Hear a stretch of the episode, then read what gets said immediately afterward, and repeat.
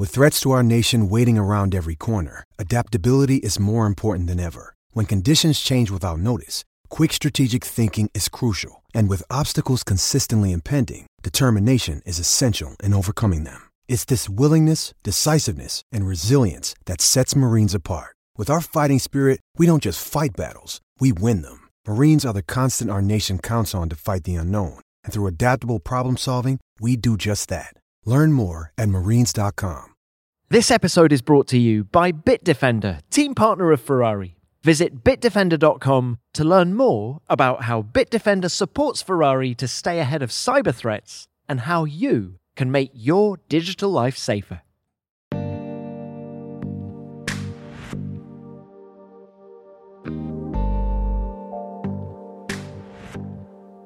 In 2023, Red Bull Racing are the team at the top. But long before they became the all conquering titans that they are today, Red Bull made a habit of bringing talented young drivers into Formula One. Talent like Vitantonio Liuzzi. Without Red Bull, I don't know if I would have been uh, in Formula One, but possibly yes, because I was definitely winning everything that was in my career in in the early step, karting, uh, Formula Renault, Formula 3000, I, everything I was doing, I was doing it right. But then you never know, you know, the chance to be in Formula One is only for 20 people. Liuzzi certainly enjoyed a sparkling junior career. He even beat Michael Schumacher to become, in Tonio's words, the most famous go kart champion in the world but his Formula One career lacked the same fizz. These are the things that change your life, change your career. Uh, when you end up in the podium, uh, you, you enter into a different uh, group of driver. You know, I had a few chance, let's say four or five times uh, chance of being on the podium, but for whatever reason, uh, the car always broke. Maybe the car always hated to see me on the podium. I don't know what was the reason, but it was a shame because these are the results that can change your future and your career.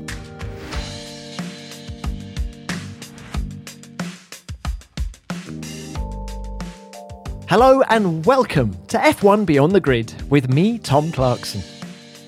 From 2005 to 2011, Vitantonio Liuzzi raced in 80 Grand Prix for the likes of Red Bull, Toro Rosso, and Force India. He scored 26 World Championship points, but despite a trophy laden career in karting and in the junior categories, Liuzzi never stepped on the podium in Formula One.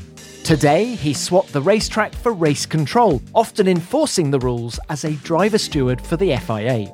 Taking me back to his Red Bull days, Tonio discusses whether the team's party reputation was a distraction for him, the politics at Toro Rosso, and why the nature of his departure from the team in 2007 left a sour taste.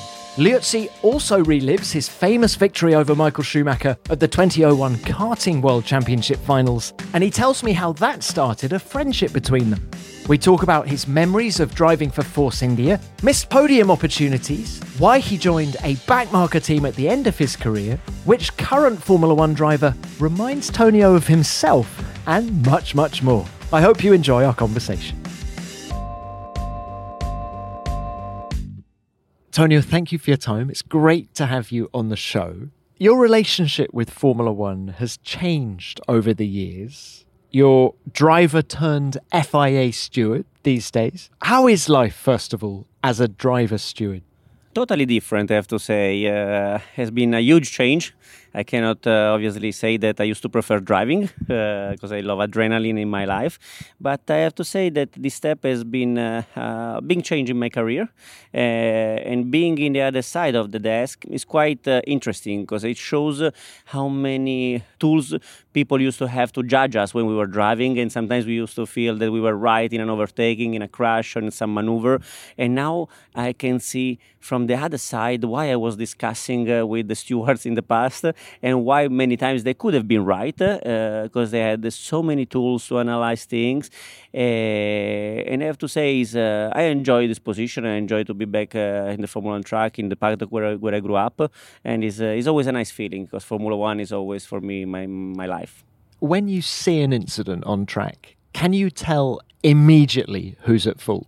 Really quickly. Uh, I have to say the 90% of the idea I make it quickly. Thereafter, obviously, because as I said before, we have many tools to analyze uh, uh, the accident with the cameras, uh, with radio uh, communication between the drivers and the engineers, with the telemetry. A lot of tools that are really important to see the, the motion or how, how the accident arrives and what the driver is thinking or what the driver is doing in the car. And after we realize quickly all these details, we have uh, really professional people inside our room uh, that makes uh, this happen really quickly, and that will uh, help us uh, to to judge uh, in in a short time. But sometimes, of course, even in a crash that at the beginning I felt sure about the result, after with all the camera angle and the radio communication, it changed my mind. That's really interesting. And, and, do the drivers, when they come into the steward's room, do they try and pull the wool over your eyes, or do they not bother because they know you're a racer and, and you can read the situation right. Uh, we, we, we are drivers, so we, we always used to find an excuse for what happened. So they all keep trying. Uh, but I have to say, in a, many in a fair way. Some they try to play uh, games or they try to play politics uh, when they explain. Uh, they try to be smart, uh, so smarter. but at the end of the day, we recognize this pretty quickly because we have been in the same spot of them. We only analyze, we, we listen to what they say. We put put in, in account, in consideration uh, in, in the whole package uh, before we take a decision. And then after we are four stewards all together, we share our information. The driver advisor or steward obviously is that one that counts most to analyze the accident, but uh, then we decide all together the final consequence. Now, Tonio, what about your own career? How do you look back on Formula One? You did 80 races. I lived through all of those races from the media centre, and it seemed to me to be a case of right place, wrong time. Is that how you look back at it? Yeah, you took my words uh, from my mouth. Uh, I, no, I was definitely one of the lucky driver to reach Formula One because we there are only 20 in the world, and I felt really uh, lucky to reach the target. But uh, of course, as you said, in my career, I had uh, a good chance because I've been uh, with good teams, but always at the right place in the wrong time. Because I was always I called the, the start-upper of everything because I was at Red Bull in the first year, at Toro Rosso in the first year, Force India at the first year, HRT at the second year. So every time I was uh, uh, like uh, one of the drivers that helps the development of the team, helped the, the development, and uh, as every business uh, when you start getting result achieving some uh, points uh, um, money involvement in the team gets bigger and bigger you know many times there are politics uh, uh,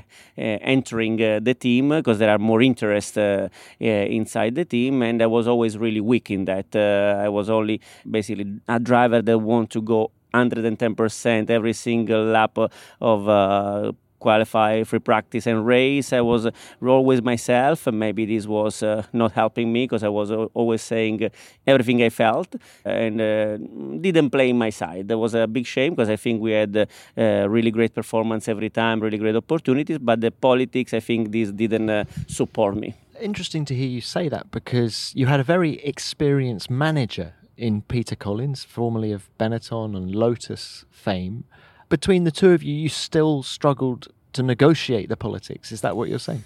Yes, yes. Peter was an amazing person, and there was the person uh, that uh, brought me to Formula One and pushed me actually to move to single seater when I was a go kart driver. Was the man that made me switch in my mind to make uh, this uh, effort and this uh, try. But mm, as me, he was a a really passionate person about motorsport. Uh, he, he, was always uh, thinking mainly at the sportive side and less at the politics side or the economic side. So I think this was uh, not playing in our side because we were only focusing result, speed, uh, going faster, helping the team uh, to grow up, uh, development, and all these things regarding the team itself. But Formula One is such a huge business that involved also other side, and in the other side we were pretty weak when you think of yourself as a driver, what do you think were your greatest strengths? Speed. Definitely, yeah, definitely, lots of that. Definitely uh, my speed. In my career, I, I had teammates uh, like uh, Ricciardo, Vettel, uh, drivers that they're uh, they've been champions, uh, won many races, and many other drivers that were teammates of mine. but I was always r- really fast and competing with them without any problem in terms of pure speed. but at the end, my career took a different way, and it's a shame because I felt that I could have given a lot more to the sport and to myself. But yeah, I cannot say it didn't work because it was still quite a decent career, but uh, could have been much better. Technically, were you strong? Technically, I was really strong. I was uh, really good in developing the car. I was um, used many times from Red Bull when I was a Toro Rosso driver to do uh, the test for them in 2006 and uh, beginning of seven. So uh, I, I, used to develop. The, I was working a lot in the wind tunnel with my engineer because I, I, I love the aerodynamic side. I love the technical side, and I used to love to be part of a, of a development of a car. Uh, something that not every driver may, many times likes. Uh, I, I that not everybody likes, and but for me the technical side and development developing the car was part of uh, a complete driver, and uh, I really enjoyed spending time, especially in the wind tunnel, because it was really uh, an amazing time with with Force India, especially because I spent a lot of time with them in in England, and I have to say it's something that that I really love. When you were a kid, were you big in the sciences? Did you study physics and not at all. Nothing at all. I cannot say that i was the, the, the best at school because i was not but uh, i was always curious. I always uh, like to push to push myself to the limit. I used to love uh, airplanes in general but uh, i never thought i would have end up being a formula 1 driver because i was playing soccer as uh, all the italians do in this when they are kids. But not really uh, i just became super passionate about the technical development when i was a go-kart driver because when i was driving. I used to love following my mechanics, uh, understanding the changes in the cart, uh, understanding why something was happening when you change a rear axle, uh, a chassis uh, tube dimension, an angle uh, of the camber caster, the Ackermann, all these things that are really technical things, but uh, I used to be curious to understand what was happening in the go kart when I was driving and feeling myself while driving it. Well, Tonio, you were a brilliant kart driver, and I want to. Uh, discuss next one world championship in particular, and that was 2001 Kerpen.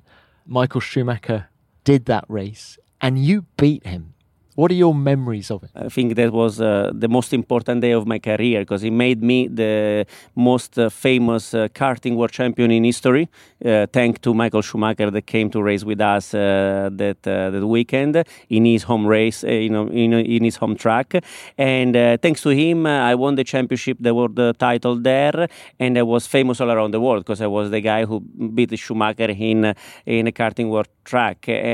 but it was an amazing day, and especially was a big switch in my uh, in my mentality because uh, being beside a champion like Michael at, at, the time that at the beginning I thought he was coming and stealing our uh, fame because we were fighting for the championship me and another colleague of karting and he came and nobody took care of us we were no we were part of his race in Kerpen but then after I realized that work beside uh, Formula One at the time I think it was two or three time world champion, switch my mind to understand how much uh, professional uh, and the state of mind you need to de- to develop yourself uh, as a Formula One driver. You know, you really see the passion and the focus that Michael had in his eyes uh, when he was driving, even also only a go kart, and uh, that made a big switch in my head because I thought that if I wanted to become somebody similar to him, I had to to become a lot more focused, uh, uh a lot more not not serious because I was already serious, but a lot more straight, working much harder. You know, it gives you an idea of, of how hard it is to get to become a Formula One driver. Did you have much contact with him over that weekend? Mm, really little. He was surrounded by uh, hundreds of people, and it was difficult to uh, to talk to him. Obviously, we sp- spoke a little bit on the podium, and I have to say that we became a little bit friends there because after when we saw each other in other occasion, and once once I read in Formula One, uh, obviously for me was a, a, hero. And he had a lot of respect for me because because uh, of that event in go kart because uh, he used to love go kart and uh, I think he respected me a lot because he knows that the go kart driver you know it's a, it's a big benchmark for uh, to see the level of of a driver. And all of us we used to love go kart, but Michael especially used to go quite often go karting in Italy, and uh, we did few events together or uh, race car um, charity race car together, and it was always a difficult one to beat. But uh, that was amazing because there was a lot of respect between us. What did that win in 2001 do for your career? Of course, it changed drastically uh, everything because made everything so quick. You know, I was maybe the fastest driver to jump from a go kart to a Formula One because uh, I ended up winning this championship. I think it was October uh, or November uh, 2001, and in September or October 2002, I tested the Formula One Williams in Valencia. So I, this transition was really short, and obviously in that day in Kerpen there was Jonathan Williams, the son of Sir Frank, that we start having contact there, talking about the future. And As a direct result of that win in Kerpen, the Williams test came around. He was following me since uh, quite a while because he was a big passionate uh, about uh, go kart drivers, and he, start, he was looking at uh, young talent coming. So he started. Uh, keeping an eye on me uh, during that that year 2001 and that once I won the championship we started talking about a potential test in 2002 Jonathan had just found Juan Pablo Montoya, or actually just a few years before. But and, and I see you and Montoya as quite similar drivers: impetuous, fast, no nonsense. I could see you being a Jonathan Williams kind of guy. yeah, yeah, yeah, yeah. But uh, I also am a huge fan of Juan Pablo because he was the kind of driver I like. You know, as you say, you know, he was uh, uh, no politics, no bullshit, just uh, flat out, close the visor and uh, give everything uh, it goes. so I was a kind of similar. Uh, I didn't have the same career as him, but uh, the same result, let's say, in, uh, in career as him, but always because of being at the right place of the right time, I think. Uh, but uh, yeah, I think Jonathan used to love that kind of, uh, that style of driver, similar a little bit to Dr. Marko, because in my first test in that he gave me in Pannonia ring with a Formula 3000 after I came from Formula Renault, I was physically an extreme test for me because how hard it was the car, but uh, he used to love my my passion, my hunger, my my need of speed. Uh, I think is that what he really like in drivers. Need for speed. Look, can you tell us a little bit more about that first Formula One test? It's November 2002, nine months after you've won uh, the karting world championship. You go to Valencia. Uh, your karting rival Giorgio Pantano is also being tested at that time. Did you feel ready for a Formula One car? I think that the age when you are so young and you go against anything and you think you are uh, not the king, but you, you want to go always over your limits, you never think if you're ready or not. You just go. Uh, you just sit in the car, close the visor, and go. And I have to say that physically, I was definitely not ready because I remember at the end of the one and a half day of testing that I got, I couldn't even eat because I was keeping my head uh, with the one hand and putting the food in my mouth with the other because uh, my neck was destroyed. Uh, and, and Valencia was actually quite a slow track. exactly, but the last corner with the never hands, yeah. Eh, I think I did 74 laps uh, in one day.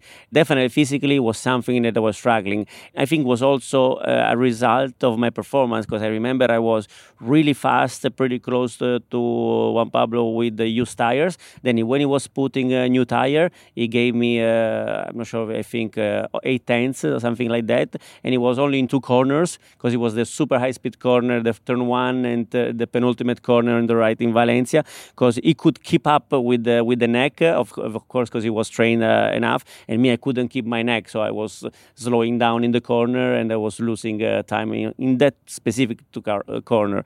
And that was only because of physical. So definitely my physical side was not ready. Tonio, when you're so fresh out of karting, how do you explore the limit of a Formula One car? You just try. You just try and you are shocked the first uh, few laps when you jump in a in a car with at the time it was nearly a thousand horsepower already because it was the BMW Williams uh, there was a winning uh, car.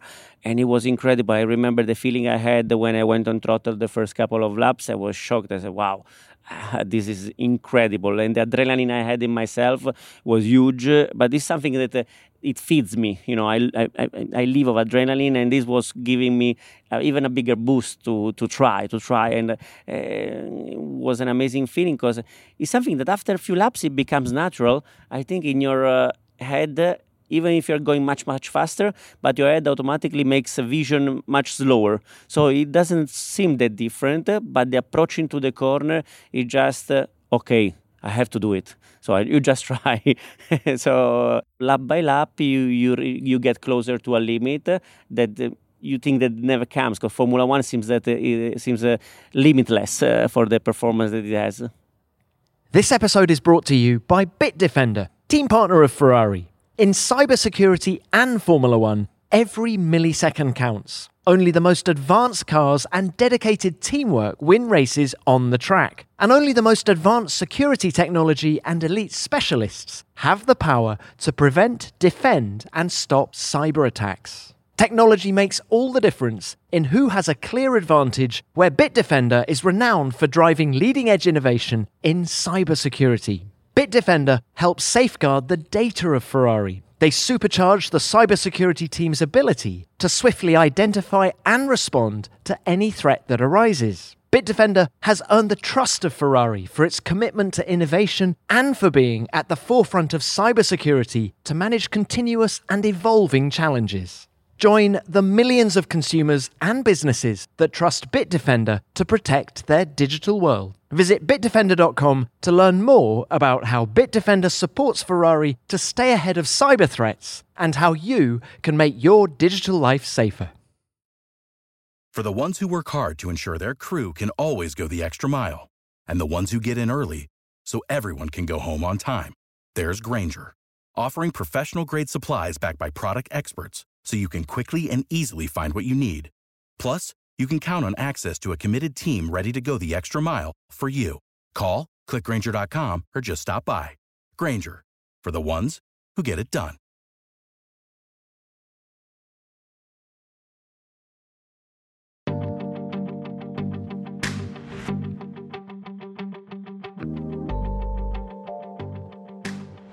Let's fast forward a year You've just done your first season in Formula 3000 and you get another test, this time with Sauber alongside Felipe Massa. Do you feel that you explored the limits of the car better then because you had that much more experience? Definitely. Uh, the, the year after uh, uh, in 2003 when I drove the Sauber, I was a, definitely a much uh, stronger person. I had uh, one year behind me of uh, Formula 3000 that was already much tougher physically compared to Formula 3. And my test in, in uh, Jerez, it was uh, was super. It was a, mega test, and we went really fast. But unfortunately, I uh, Mr. Bernie uh, killed my my dream uh, before the test. Actually, at 7:30 in the morning, before we jump in the car, basically, he, he, speaking to Mr. Sauber, they they confirmed Villeneuve that he had to drive that year. Uh, you remember that was the year where Villeneuve came back uh, after a few years, and before my test. Uh, Mr. Sauber told me that we were gonna have the test, but uh, the seat was already gone. So they gave me a, how do you say, a knife in my stomach before a few minutes before my test. But I enjoyed the test because it was still a great experience, and I will thank Sauber for that. When you get told on the morning of your test that you're no longer in the running for a race seat because Villeneuve's got it, does that take the pressure off? Does it make you angry? How did you feel? Yeah, for sure, you become really disappointed because everything you're dreaming of, you it falls apart. Uh, you know, but it doesn't make things easier. Uh, maybe it makes in terms of pressure because uh, you drive uh, with more not relaxed but uh, with less pressure of making mistakes so you want to try more you enjoy more the test but uh, for sure uh, the world collapsed on me the the morning at 7:30 when I received that phone call. Uh, but as I say, uh, was an amazing experience uh, and uh, was part of the learning. I got the experience, the the chance a few years after. It was a shame because I think that position in that position in the moment of Sauber that after it changed into BMW, I think it could have changed my career. But you know, these are the sliding doors of Formula One career and it was a good car that Sauber the following year, wasn't it? was it? a good car. It was a definitely yeah. good car. Really good balance. Uh, obviously, I remember there was quite a, a big difference in engine because the BMW the year before I tested with Williams, it was maybe one of the strongest at the time uh, of the Formula One uh, paddock. and I remember the aggressivity of the engine in Valencia. In Sauber, maybe was uh, uh, even one year after, so I was more ready. Everything looked more smoother, much easy to handle. But uh, eh, once again, the team was really professional. It was an amazing test. It was just a shame uh, for the phone call at 7.30. well, look, the big chance comes thanks to Red Bull. When did you first come on Dietrich Mateschitz's radar? I know I was always, uh, since the beginning of my single seater career, I was always part of the Red Bull family. So I will be always thankful forever to Didi because he was uh, the person that made my dream uh, come true. So uh, I was always under the radar of Didi, and he had. Uh, I used to be one of his favorite drivers because uh, at the beginning we were only few junior driver in Red Bull. So it was me, Vettel, Friesacher. we were like five or six, and and I was one of his uh, favorites. So one after the delusion, how do you say, the, the, the, what happened in Sauber, I think he thought, uh, no, now that he was already thinking about uh, a project in Formula One, uh, buying a Formula One team, he thought it was the right uh, time for me to step up in the project of uh, Red Bull being a Formula One team.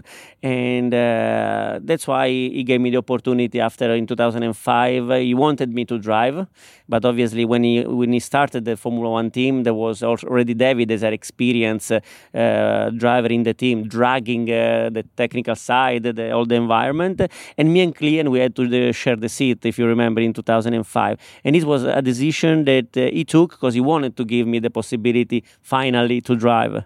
But then, unfortunately, it was not the right decision for both of us, for me and Christian, and Christian that we were both trying for hard for our career, but it was not really useful to have four races and then stepping out to give a chance to your colleague. So we decided to stop after the first few swaps. I was going to say because four races on, four races off, it's difficult to get into a rhythm with the engineers, exactly. with the car. Exactly. Can I ask you a little bit more about Didi Mateschitz? Because I remember at the time you describing your relationship with him as him being paternal towards you, like like a your racing father. When you look back on it now, do you still feel that way? Definitely, because uh, uh, we lost a special person. That's uh, no to say uh, different. Because uh, he he was really a person of heart he really put a lot of uh, passion in his brand. You know, Red Bull, uh, the brand Red Bull, not Red Bull Formula One, the brand Red Bull is a huge family, and especially with the mm, the athletes, he used to have a, an amazing uh, feeling. And every time we were together, was never like a business conversation or let's say a, uh, talking be- between people that are working in the same team or things like that. He was always uh, such a nice person really friendly, really helpful, ready uh, for uh, help you in anything you need, uh, and was really a person with a huge heart. And I will be definitely thankful to him forever. And it's a big shame that he's not here anymore. Without him, would you have made it into Formula One? Good question. Uh, you know, I had a lot of sliding doors, but I never thought of this one. uh, I, I think I, I was definitely one of the young guns coming up from a single seater, so it, maybe I have, would have had the chance as well. But uh, he also supported me in single seater category, so I don't know if uh, me and my manager, only ourselves, would have been good enough to find uh, other sponsor because uh, motorsport is really expensive so you need to have big support from sponsor i didn't have uh, my family money to support my driving uh, when i was younger so without red bull i don't know if i would have been uh, in formula 1 but uh, possibly yes, because I was definitely winning everything that uh, was in my career in in the early step, karting, uh, Formula Renault, Formula 3, I, I, 3000. I, I did a lot, everything I was doing, I was doing it right but then you never know. You know, the the chance to be in Formula One is is only for twenty people. I mean, as you say, sliding doors. But when Villeneuve got moved sideways from Sauber had you not been a Red Bull guy, I wonder whether that might have been an opportunity. But yeah, but you you never know at the end because even when uh, before I signed my contract with, uh, no, actually it was the week after I signed with Red Bull. Then I was speaking to Flavio Briatore, obviously that he was helping a lot the Italians. He helped Trulli, helped Fisichella, so we were having uh, contact for me as well. But I already signed with uh, with Red Bull, so uh, I'm in these things I'm really strict. So once I signed, I committed uh, with Red Bull, and there was no position to talk, but uh, it's part of the business. Final one on Mateschitz. Did you have his mobile number? Could you ring him at any time? At any time. Isn't that a crazy thing? The big boss of Red Bull, one of the biggest companies in the world, and you, as a young 20 something, could just phone him up. Yeah, I get goosebumps when I think of it, uh, but uh, that's the way it was. That's what that's what I mean with a person of heart. You know, he has many thousands of athletes around the world, uh, but uh, he's there for his brand, for his people, the people he supports, is there for them. And uh, when I used to be in Salzburg, uh, was uh, was was really great because uh, it was always there for you, and that's uh, for me something unpayable uh, in any kind of companies. So. That 2005 season, we have touched on it, but you had David Coulthard as, as the lead driver. You and Christian Klien sharing that second car for at least the first half of the year. How did you and Christian rub along, first of all? Did you share data or were you hyper competitive with each other, wanting to outdo the other one? No, no, we were actually we were uh, sharing everything because that was the mentality of the team that we were sharing all together the data analysis. So we were pushing all three me, David, and Christian uh, to to give more to the team, uh, to more information, more data, pushing our each uh, ourselves to the limit. Uh, so there was for sure nothing hidden uh, between between us. And I have to say that at the beginning with Christian, although we were we knew already before because we were Red Bull athletes outside Formula One, so we used to see us in Fuschl, in training camp, and so on, and we were quite friends. after this experience in Formula One, we became really really good friends because obviously when we closed the visor, each of us was driving for our own career because we were uh, uh, going 110% to achieve our goal to get the seat. But then after, uh, uh when we were in the garage with the engineer uh, out of the truck, uh, we became a really good friend and we were helping together to work for the same target. It Might sound weird, but he became one of my best friends in life. So it's uh, Christian is a fantastic person for me. You talk about the vibe in the team being very open and honest drivers, everybody pushing in the same direction. Off track, I very much remember Red Bull being the party team back then. As a young 20 something, was that a distraction? I think I was handling uh, pretty well, but of course, because uh, I was uh, going back to the sliding doors, you know, I, I was in a period of time uh, where Red Bull was more focused in marketing because it was the way they entered in Formula One, because they were an amazing brand, and I'm working mainly with marketing, and there were so many parties during the year, and uh, obviously, as a Red Bull athlete, they they invited me, and I was going there, but uh, I think I was managing quite well because in the track. I was one person in the events. I was a different one, and uh, I was, I think, one of the best character for uh, Red Bull. Uh, I really linked with the brand. I used to love their mentality. I because I, I, live of adrenaline. Similar thing to, to Red Bull because of all the kind of crazy sports that they, they that they do and that they push. Uh, so at the beginning it was difficult because when you're so young, obviously you see uh, parties and uh, everything around, it can distract you. But uh, when I was uh, switching back in, into the race mode, track mode, or let's say driver mode, uh, I was a different person. You know, still pretty different from other drivers in terms of look, because this was also one of my characteristics, but only because I want to be myself. Tonio, you keep talking about being an adrenaline junkie, and because of all the sports that Red Bull are involved in, away from motor racing, I'm thinking skiing and etc. Did you do all that as well? Everything. That's why the Red Bull uh, make me feel like a kid in the chocolate uh, yes. factory, you know, because every time they were talking, looking at me, I said, "Would you like to do?" Yes. and uh, even without listening what it was. So I, what I was the everything. coolest thing you did? I mean, they made me drive a MotoGP. And uh, wow. and uh, I can confess now that uh, that the only motorbike I drove before the time was a big scooter. Uh, but then when they told me you want to drive a MotoGP, and I said yeah, yeah, of course, of course, of course. Then after when it was uh, like two months before the, the this test, I start saying to the marketing guys, guys, but maybe it's better we organize a test with a bike with the gears because I never drove. I only have a scooter. so they told me, really? Said, yeah. So they organized a half a day in Silverstone with a Suzuki 600 bike, and that was my only experience uh, before Moto, a MotoGP test.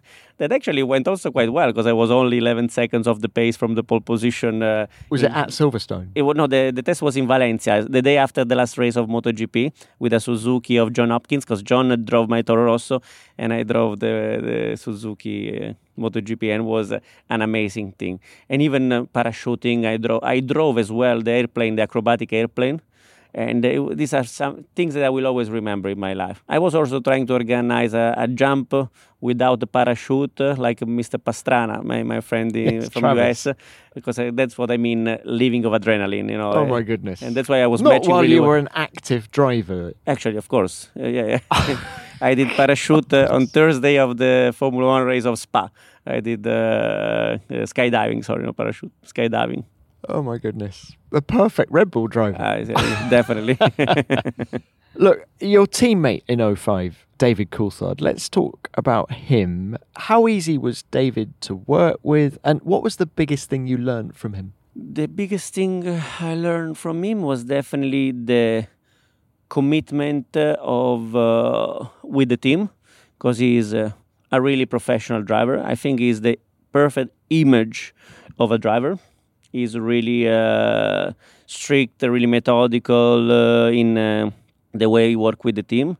And I have to say that I also not learned because unfortunately I was never so good, but uh, he knows how to talk to, to people, you know. And, and saying that he's really political maybe might sound uh, uh, weird, but he knows how to talk with media. He talks how to know with he knows how to talk with with the team principals. You know, he knows how to put himself always in a strong position. Let's say, uh, and this At uh, your expense. uh, for him- for himself, you know, let's say to for the best of him, let's say, uh, not thinking who is the competitor. Let's say for sure he was really good. You know, some drivers are in, are really good in talking. Uh, someone uh, they're not talking at all. They just drive. You know, and uh, he's really good. In the marketing political aspect as well, and this is something I always wanted to learn from him, but uh, I never uh, reached this goal. But he had 10 years' experience in Formula One, and he was just using that. but I think it was not an experience uh, coming from driving. is an, is is the way you are. You, you know, you cannot ask this to Kimi because you know that Kimi is the way he is. Uh, or I made an example of Kimi because he's the uh, I just had one the, the limit maybe of speaking little.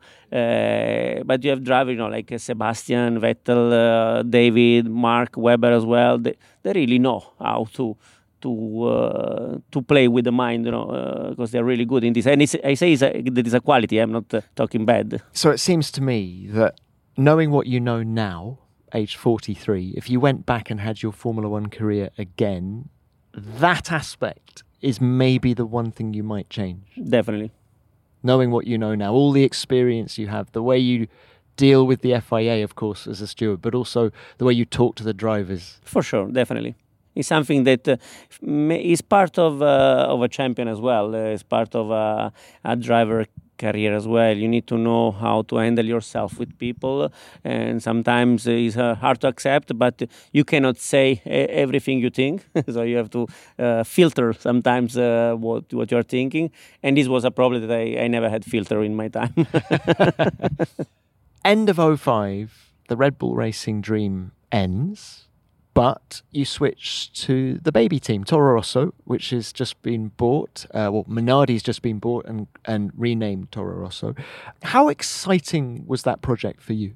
I felt really great once uh, Didi, uh, Mr. Mateschitz, uh, he said this to me because obviously after what happened between me and Christian in uh, 2005, he came to me and he said, "Tonio, don't worry. Next year we go. We are thinking to buy a Minardi team. We want to make a full Italian team um, based in Italy with you as a main driver, the Italian name, so a project around you." So I felt really uh, privileged uh, and was an amazing uh, thing for me. Obviously, I felt okay. Finally, I realized my dream uh, to drive the full season uh, with a Formula One team and to to be part of a big project that uh, it will grow up. As I said, I felt privileged and was an amazing feeling. And I, and I have to say that I couldn't choose any better team to start with the full season because Minardi once he switched to Toro Rosso. Uh, it kept growing, improved a lot the facility, the number of people, and the people in Italy they were really amazing. The group of people coming from Minardi was a really an amazing group of uh, hard worker and passionate about motorsport and Formula One. And I still have a lot of friends of them that I see them on track uh, still now with AlphaTauri, and it's amazing to see uh, how much passion they put into the sport.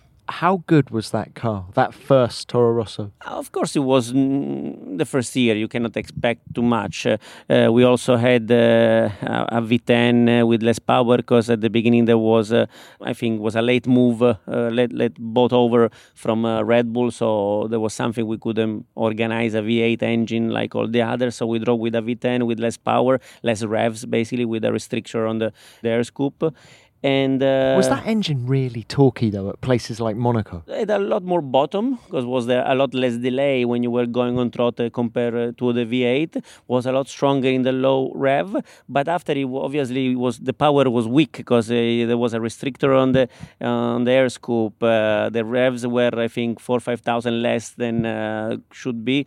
It was overall weaker than what all the other team were using, but uh, was was an interesting first year. Was a good experience, uh, and for the team, for for me, and uh, we were pre- preparing pretty good for the second year for the 2006, and we also had some good races. It was a shame uh, we lost. Uh, a podium in uh, Montreal. Uh, we, we had a few occasions where we, we could have finished uh, pretty good in the points. We scored a few points in a couple of races, but we could have achieved a lot more.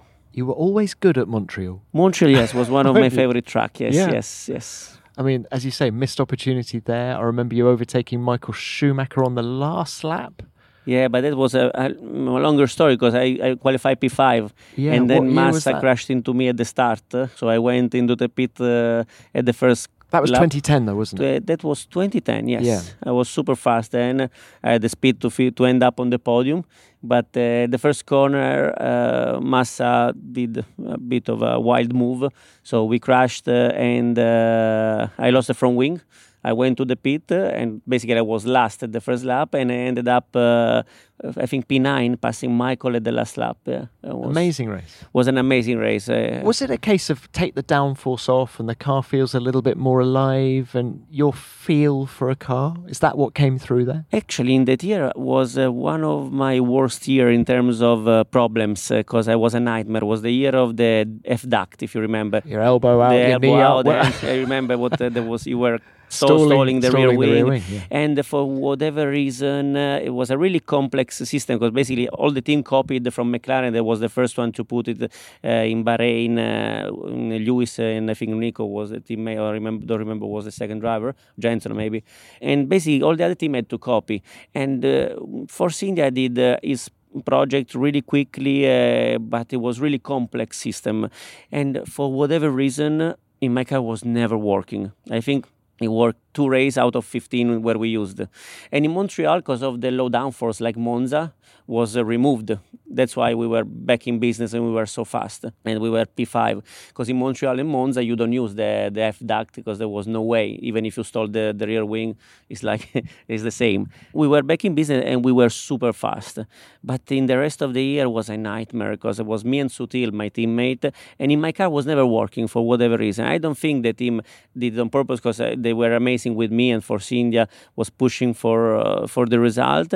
But I was always really unlucky, and many times I was like 10, 12 k's lower on the straight compared to my teammate. Uh, and uh, was only the way it was. Uh, I, we always fought to understand what was the problem, uh, but there was always a, a, leak in the system of my car. Just to fill in the gaps for people listening, if you're not familiar, so Tonio leaves Toro Rosso at the end of 2007. You become test driver for Force India in 08. And then in 09, You've already mentioned a podium gone missing in 2006. When Giancarlo Fisichella goes to Ferrari for the last five races of 2009, of course, you get the step up to race for Force India. First race, your home race at Monza, and that I'm going to put it to you, Tonio, was another podium gone begging. An- another one. Unfortunately, another one. It seems that every every time I was close to the podium, there was something dark uh, in, uh, in the gearbox, destiny. I think that day, wasn't it? but but you again really quick. First yes, race for the first team. race back in the car in Monza in my home race, and was amazing because uh, free practice on Friday, you could straightly see that I was getting back in the system and in the rhythm pretty quickly. Then uh, Saturday we end up in qualify, and straight away I was fast, and then at the time we used to qualify with the fuel we had to uh, start the race with. And basically, I remember I end up in Q3 I was really pumped up because the car was perfect. I was feeling good, and I wanted to go for the pole. Seems like a dream, but I was really feeling good, uh, and the car was really amazing. And then after I hear in the radio before the Q3 starts, Vijay Mallya coming to me and say, Tonio, I believe in you. You should go with the full tank for one-stop strategy. I go there. No, please, Vijay, no, let me go for the two stop. At least we can fight for the pole. No, Tonio, we believe in you. You have to go for the one stop. We put Adrian on the two stop, and you go for a single stop. And, uh, you know, maybe sometimes I, am uh, too soft, but uh, I felt always really thankful for uh, you know the position that they always give me. You know, and I said, okay, Vijay, if you want, I go for the single stop. And then I, I still made an amazing qualify because I did P7 uh, with a full tank go, going for the single stop. And in the race as well, we start the race, we start catching up, and basically I was like, I think 17 laps to the end after my pit stop. So I, I was going until the end of the race. I was P3, uh, if I'm not wrong.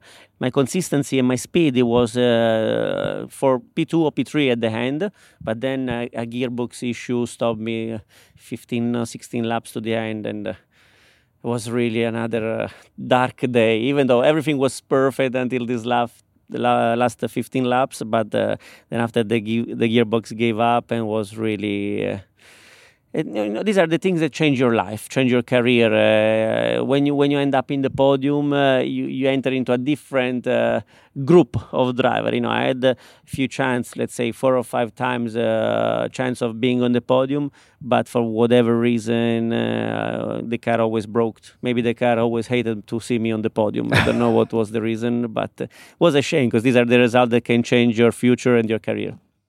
I came from a low income family that was that were struggling.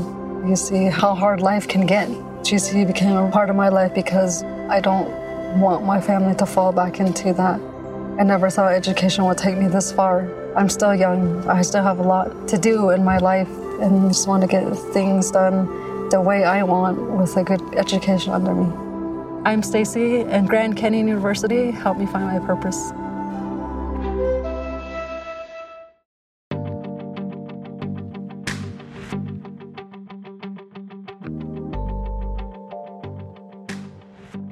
Let's talk about another great race, and we're going to wind the clock back a couple of years. China 2007. By this time, you've got Sebastian Vettel as your teammate. A young Seb has come in to replace Scott Speed halfway through that year.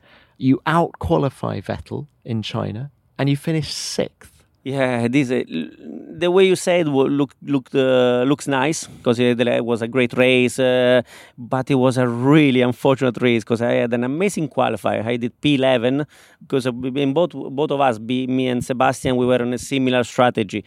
Basically, we had the same fuel in qualifying, and I think he had a problem if he finished P18 or P19. So at the end, when we decided for the race, I said, okay, I have to go for a two-stop strategy because obviously I need to keep up the pace with the others for the full length of the race, and he went on a single stop strategy. And basically, it was an amazing race. I had a really good pace, but then obviously I had to do three stops because it started raining, or, or I don't remember. There was a change between rain to dry or dry to rain, basically in the mid of the race. So I, had, I ended up doing three stops and Sebastian did one stop uh, in total. Uh, it was amazing result for uh, um, for Toro Rosso because we finished P4 Sebastian and P6 me, and I, I made a mega race. But at the, end, obviously, all the impact was on Sebastian that he finished before. So eh, I was hidden, hidden as well by by that. But uh, I mean, by, in myself, uh, as you you know me, I, always feel really confident and secure. It's just a shame because you know my career could could have. But it different... was that was a race where it was so easy to get it wrong. Just look at what happened to Lewis Hamilton. You know, he ended up in the gravel trap in the pit lane, and it was actually that race. I think you could argue strongly that decided the world championship that year. But it was a great race by you. How did you rub along with Sebastian? What are your memories of being his teammate? Pretty good. Sebastian, he was a pretty introvert when he came to Formula One. He was really, really, uh, really young, and we were totally different uh, persons. Let's say, uh, different kind of character or different kind of attitude. And I was young and wild, but Sebastian he was uh, more uh, quiet, say, compared to me. That he had a more straight way of uh, of uh, seeing the things. Uh, even though it was with the adrenalinic brand of Red Bull, uh, you know, we were a totally different approach uh, with the team, uh, with the fans, with the with the brand, let's say. And I always thought that Sebastian was amazing in creating a group. Uh, Sebastian, I think he had a, uh, a, lot of similarity with Michael Schumacher in terms of this of, of, of method of working uh, on track, and he was a really great person to bring the people towards him, to convince them uh, about the right things to do, and he was a good. Uh, he was dragging the team really strongly, and this I think was one of his quality and characteristic that I respect a lot. Was he immediately fast? He was okay fast. He was uh, not crazy fast at the beginning, uh, especially in the year where we were teammates. I was never struggling in terms of pace. Uh, actually, it was uh, quite often. Uh, I never had problem of speed. Let's say uh, this was always my my great quality. But he was definitely really good in being at the right place at the right time in the strategy, tire choice. you know, I think he is born under the right star because he always had also sometimes the luck going towards him him, but uh, you create your own luck. And in this, he was always really good. Given that you were able to match him for speed, how disappointed were you that you got shown the door at the end of the year? Super disappointed, ultra disappointed, because uh, uh, was a decision taken by Berger that uh, he wanted me out of the team because at the time he was part owner with uh, Mr. Mateschitz uh, of Toro Rosso. Why did Gerhard Berger want you out? It doesn't seem to make sense on paper, at least. Because he was pushing uh, for Bourdais at the time he had inter- whatever interest with Sebastian Bourdais. When I received the, the, let's say the, the the paper that I was not going anymore to be a Toro Rosso driver, I was super surprised and shocked because I had a really good year and a really good performance. So I didn't expect it at all. So uh, I was really pissed off about that. But uh, it was pretty clear there was for other interests that were in the team uh, due to Gerhard uh, ideas or projects. It was just a shame, but at the end, how can you say we are employee, so they decide what they do with their team. Were you expecting Didi Mateschitz to fight your corner a bit more than he did? I wanted to, but I understood the way why he did not, because basically he was the guy that put uh, Vettel instead of speed of Scott. So he decided for let's say 50% of the team during the year. He decided this swap uh, of uh, driver uh, together with Dr. Marko. Uh, so he left the other 50% uh, to Gerd because he was part owner with him, and that's why my my life ended with with Toro Rosso, even though Dr. Marko offered me a seat, uh, a test driver seat in Red Bull for 2008. But the offer of uh, Force India at the time was uh, pretty good because it was a four-year contract, and uh, I was really pissed off uh, with the, this situation with Gerhard, so I didn't feel comfortable to stay uh, uh, to stay in that situation. So. Mm, now it's past, of course. You know, I, I, I always, as I said, I always be forever thankful to uh, Dr. Marko Mateschitz uh, uh, for the support and everything. Uh, but definitely, you know, my my block in my in my life uh, continuing with the Red Bull was definitely Gerhard. You mentioned the replacing of Scott with Sebastian Vettel, and it all came to an end between Speed and, and Red Bull at the Nürburgring, that wet race can you confirm something for me? There was talk at the time of a big bust up between Franz Tost and Scott immediately after that race. I've asked both of them, and they're both a little bit coy about it. Did you see what happened? yes, yes. Uh, for I saw it. I, I saw proper it. shouting match. Big time, yeah, big time. But uh, in the pit lane and and entering the garage. But uh, it was a big shame because uh, you know Scott uh, uh, is a big friend and I respect him because he was super fast. You know, sometimes people when they speak about Scott, they say, "Yeah, but you know he was not fast." It's not true. Scott was super fast. was maybe a bit inconsistent but he was a cowboy, you know, it was uh, the way he was. Uh, but uh, uh he had really great skill. Uh, but after there was obviously the pressure of Vettel that he was coming super uh, with a big hype from the smaller category, and at the first few mistakes that, and especially after such a fight in Nurburgring between Franz and Scott, was let's say an easy open door for for the change to be happen. So your final team is HRT 2011. It wasn't a competitive situation. Um, the team was run by your former F3 boss, Colin Kolles. But why did you do it? What's the attraction for a guy like you who's super fast to go and just be at the back? Because after another uh, shock uh, taken from uh, Force India, basically my seat was taken from uh, Paul Di Resta because I had another year contract, and basically uh, uh, they hugged me at the end of the year. Christmas party and I received uh, basically a letter uh, 4th of January that I was not going to be the the driver for 2011. I I was shocked because I couldn't believe what happened and was budget situation because obviously Paul was bringing a Mercedes uh, gearbox and a lot of other things that I can understand was uh, just the way it happened. That's why I didn't really like. So, uh, but uh, this is part of the business once again. So at the end of the day, I ended up uh, in January without seat.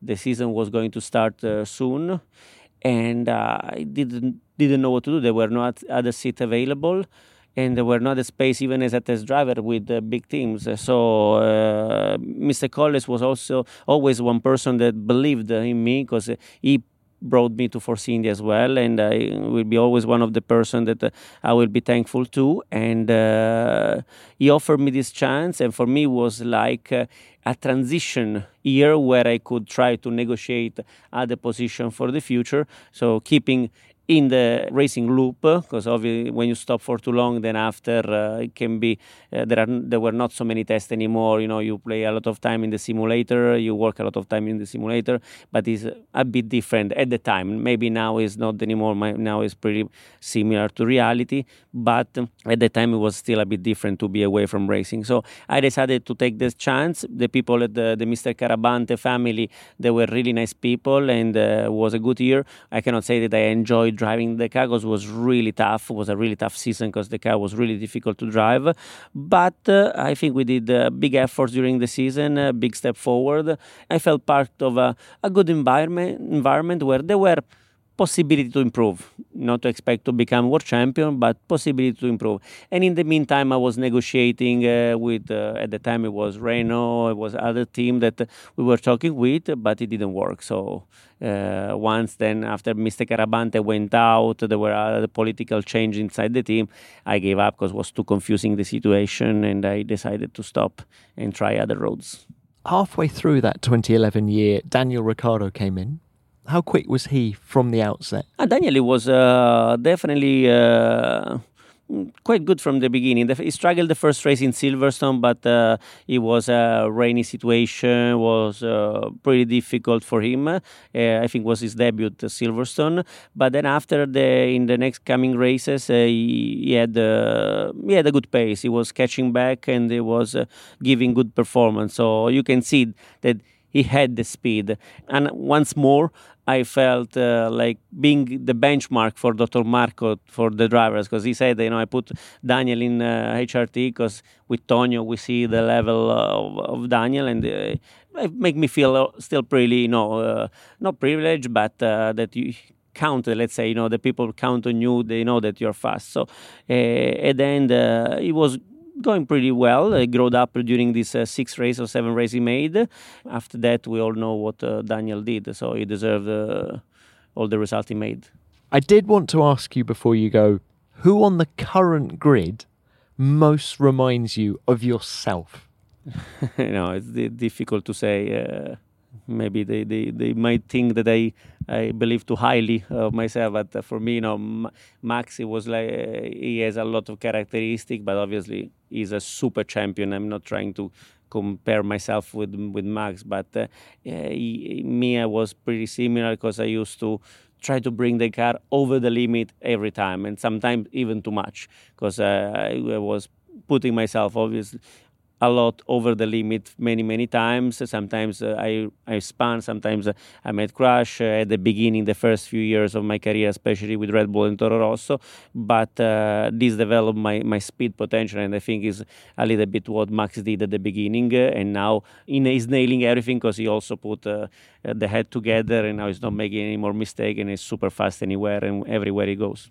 You know, it's funny you should mention Max because, of course, in that championship winning F3000 season that you did in 2004, you won, what was it? All but three races. Yeah, you were, kind of had your own max moment back yeah, then. Yeah, pretty similar. we had nine pole position out of 10 qualify and seven races out of 10. What was it like to ride that crest of a wave when you sort of you went into every race I assume thinking right pole and win that's the only objective. Yeah, once you start uh, having that loop at the beginning of the season then you fight against yourself to get better and better because obviously you realize you have the team working super well at the time was Arden team there was an amazing team a super car and uh, it was a super package together with me because I was one of the young guns at the time. Uh, plus, the car was perfect. They were nailing it, the pit stop, uh, the strategy, uh, the setups, and there was a massive understanding between me and my engineer when we were talking on the radio.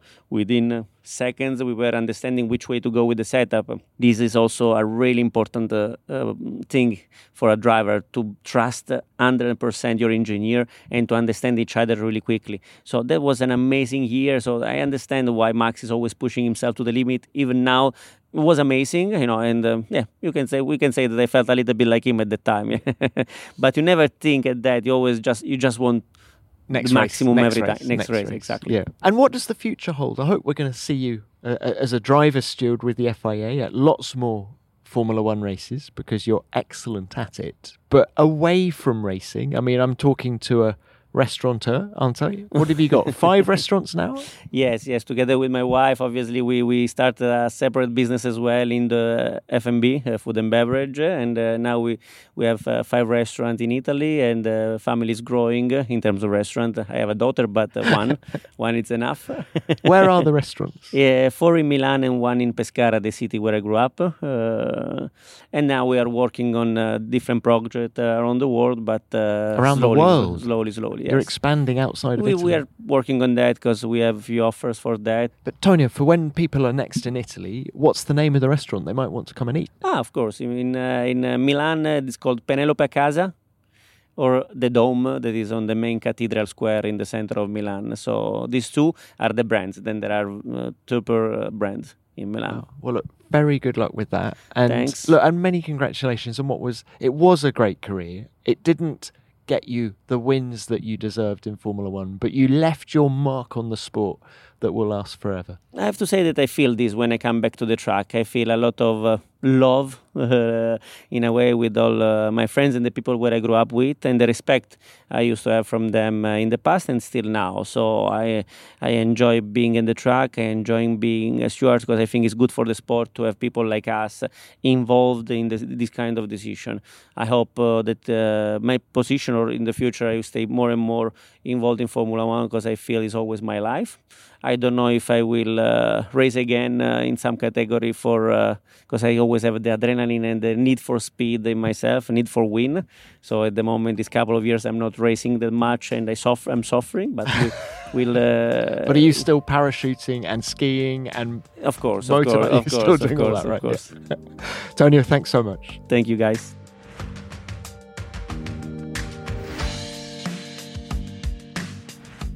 Clearly, Tonio is a man loving life. Restaurateur, raconteur, biker, skier, pilot, what an array of interests he has. Keep it going, Tonio. Now, I really loved that chat because I learnt so much more about him and the ins and outs of his Formula One career, Tonio's relationships with Didi Mateschitz and Michael Schumacher, and why he was dropped from Toro Rosso. Time has clearly given Tonio some perspective on Formula One. He now knows how to navigate the paddock, and it all combines to make him an excellent driver steward for the FIA. Tonio, many thanks for your time, and I'll see you at a race again soon.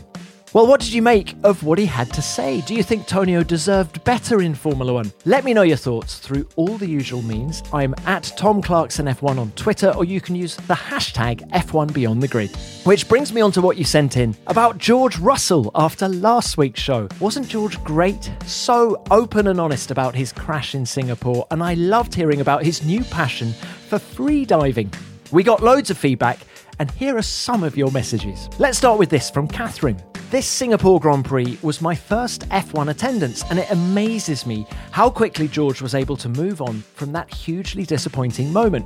He has excellent communication skills, and this podcast was, as always, a joy to listen to. Well, Catherine, thank you very much for that message. Thanks for getting in touch, and I do agree. George has excellent communication skills. I always enjoy chatting to him.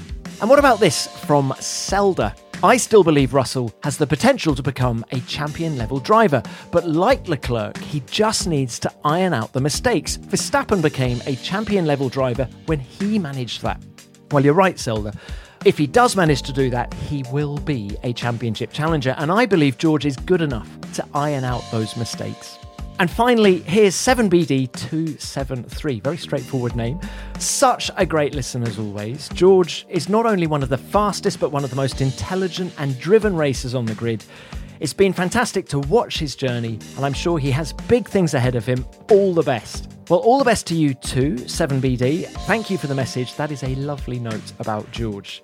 Now, we're going to leave it there for messages this week. Thank you to everyone who got in touch, and thank you for listening as well. And please remember to send in your thoughts about Vitantonio Liuzzi in time for next week's show.